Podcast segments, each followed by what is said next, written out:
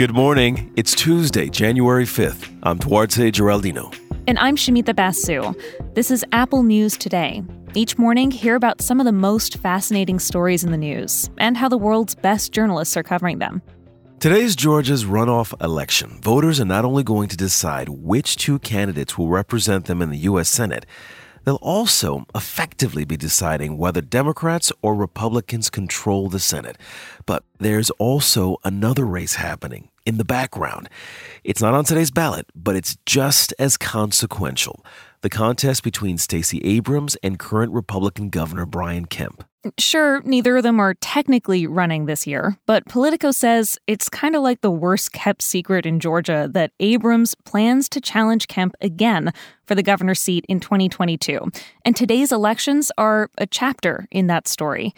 These runoffs could tell us where Georgia's heading in the future politically, whether this once reliably red state is turning purple or even blue. If Democrats keep scoring victories in Georgia, Abrams may be the one who deserves the credit.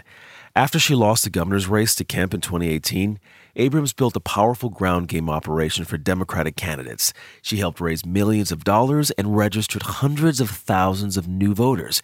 If Democrats Jon Ossoff and Raphael Warnock win tonight, take that as a sign of Abrams' influence in the state. So tonight's results could impact her political future too. Meanwhile, Governor Kemp is facing trouble in his own party. I'm going to be here in a year and a half, and I'm going to be campaigning against your governor and your crazy Secretary of State. That I can tell you. The president was in Georgia last night rallying for the Republican senators, and he used a good chunk of his stage time to repeat false claims about election results and to attack Kemp and other Republicans for not intervening on his behalf. For his part, Kemp is dismissing Trump's criticism and his threats. At a recent press conference, he said he worked hard to support Trump's reelection, but, quote, at the end of the day, I also have to follow the laws and Constitution.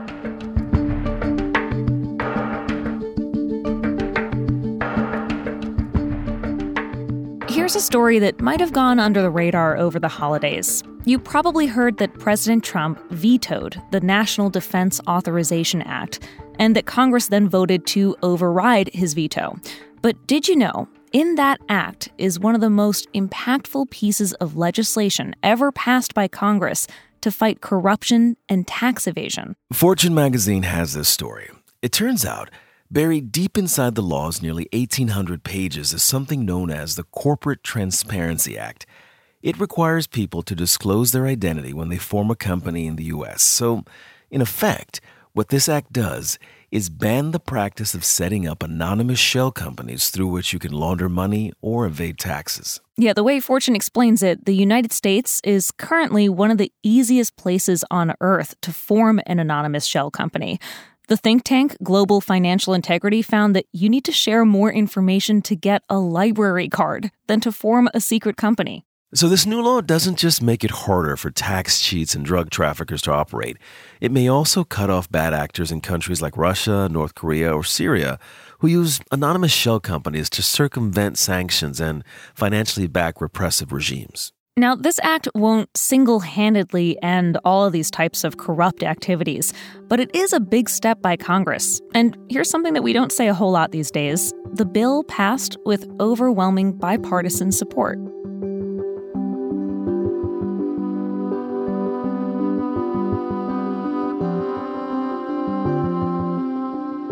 Iran may soon have the capacity to build a nuclear weapon. This is the closest it's ever been. Now, President elect Joe Biden has said once he's in office, he wants to restore the Iran nuclear deal. But as Robin Wright explains in The New Yorker, re engaging with this Middle Eastern country is not going to be easy. Wright has been covering this region for decades, and if you want to understand just how tense things have gotten, this New Yorker article lays out the drip drip of events that have led to this moment. I'll lay out just a few of the big points on the timeline, Early on in Trump's presidency, he withdrew the U.S. from the Iran nuclear deal and imposed sanctions, which Iran says caused $250 billion in losses over the past two years.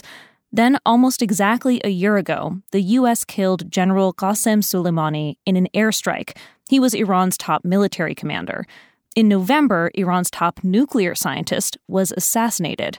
Now, Iran blames Israel, a key U.S. ally, although Israel denied responsibility. Wright explains Iran sees all of this as provocation and is now pushing back. Just this week, we're getting reports that Iran is enriching uranium to 20% purity. That's an important number because it exceeds the limits set in the nuclear deal we mentioned earlier. And this week, Iran also seized a South Korean oil tanker and its crew. Tensions are high with U.S. sanctions in place, which locked down some $7 billion in South Korean banks. According to The New Yorker, at the rate Iran has been developing its nuclear program since the breakdown of the nuclear deal, the country is currently about three months away from being able to make enough highly enriched uranium to build a bomb. This all goes to say this tit for tat is pushing the U.S. and Iran dangerously close to a much bigger escalation.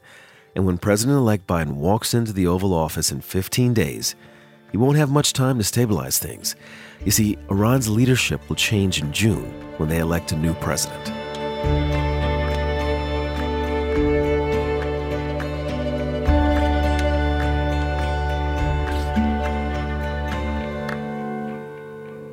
This is the final week we'll ever hear. And now, here is the host of Jeopardy, Alex Trebek.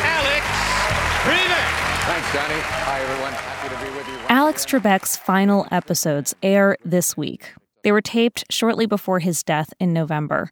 Speaking to NBC's Today Show, Jeopardy executive producer Mike Richards said despite the fact that Trebek was gravely ill and in enormous pain in the final days of his life, he wanted to be on set filming those final episodes. The week before we taped those episodes, he was in the hospital, and this man was unbelievable. He calls me and he said, Mike, I'm going to be fine. I'll be into tape. I was able to eat jello today.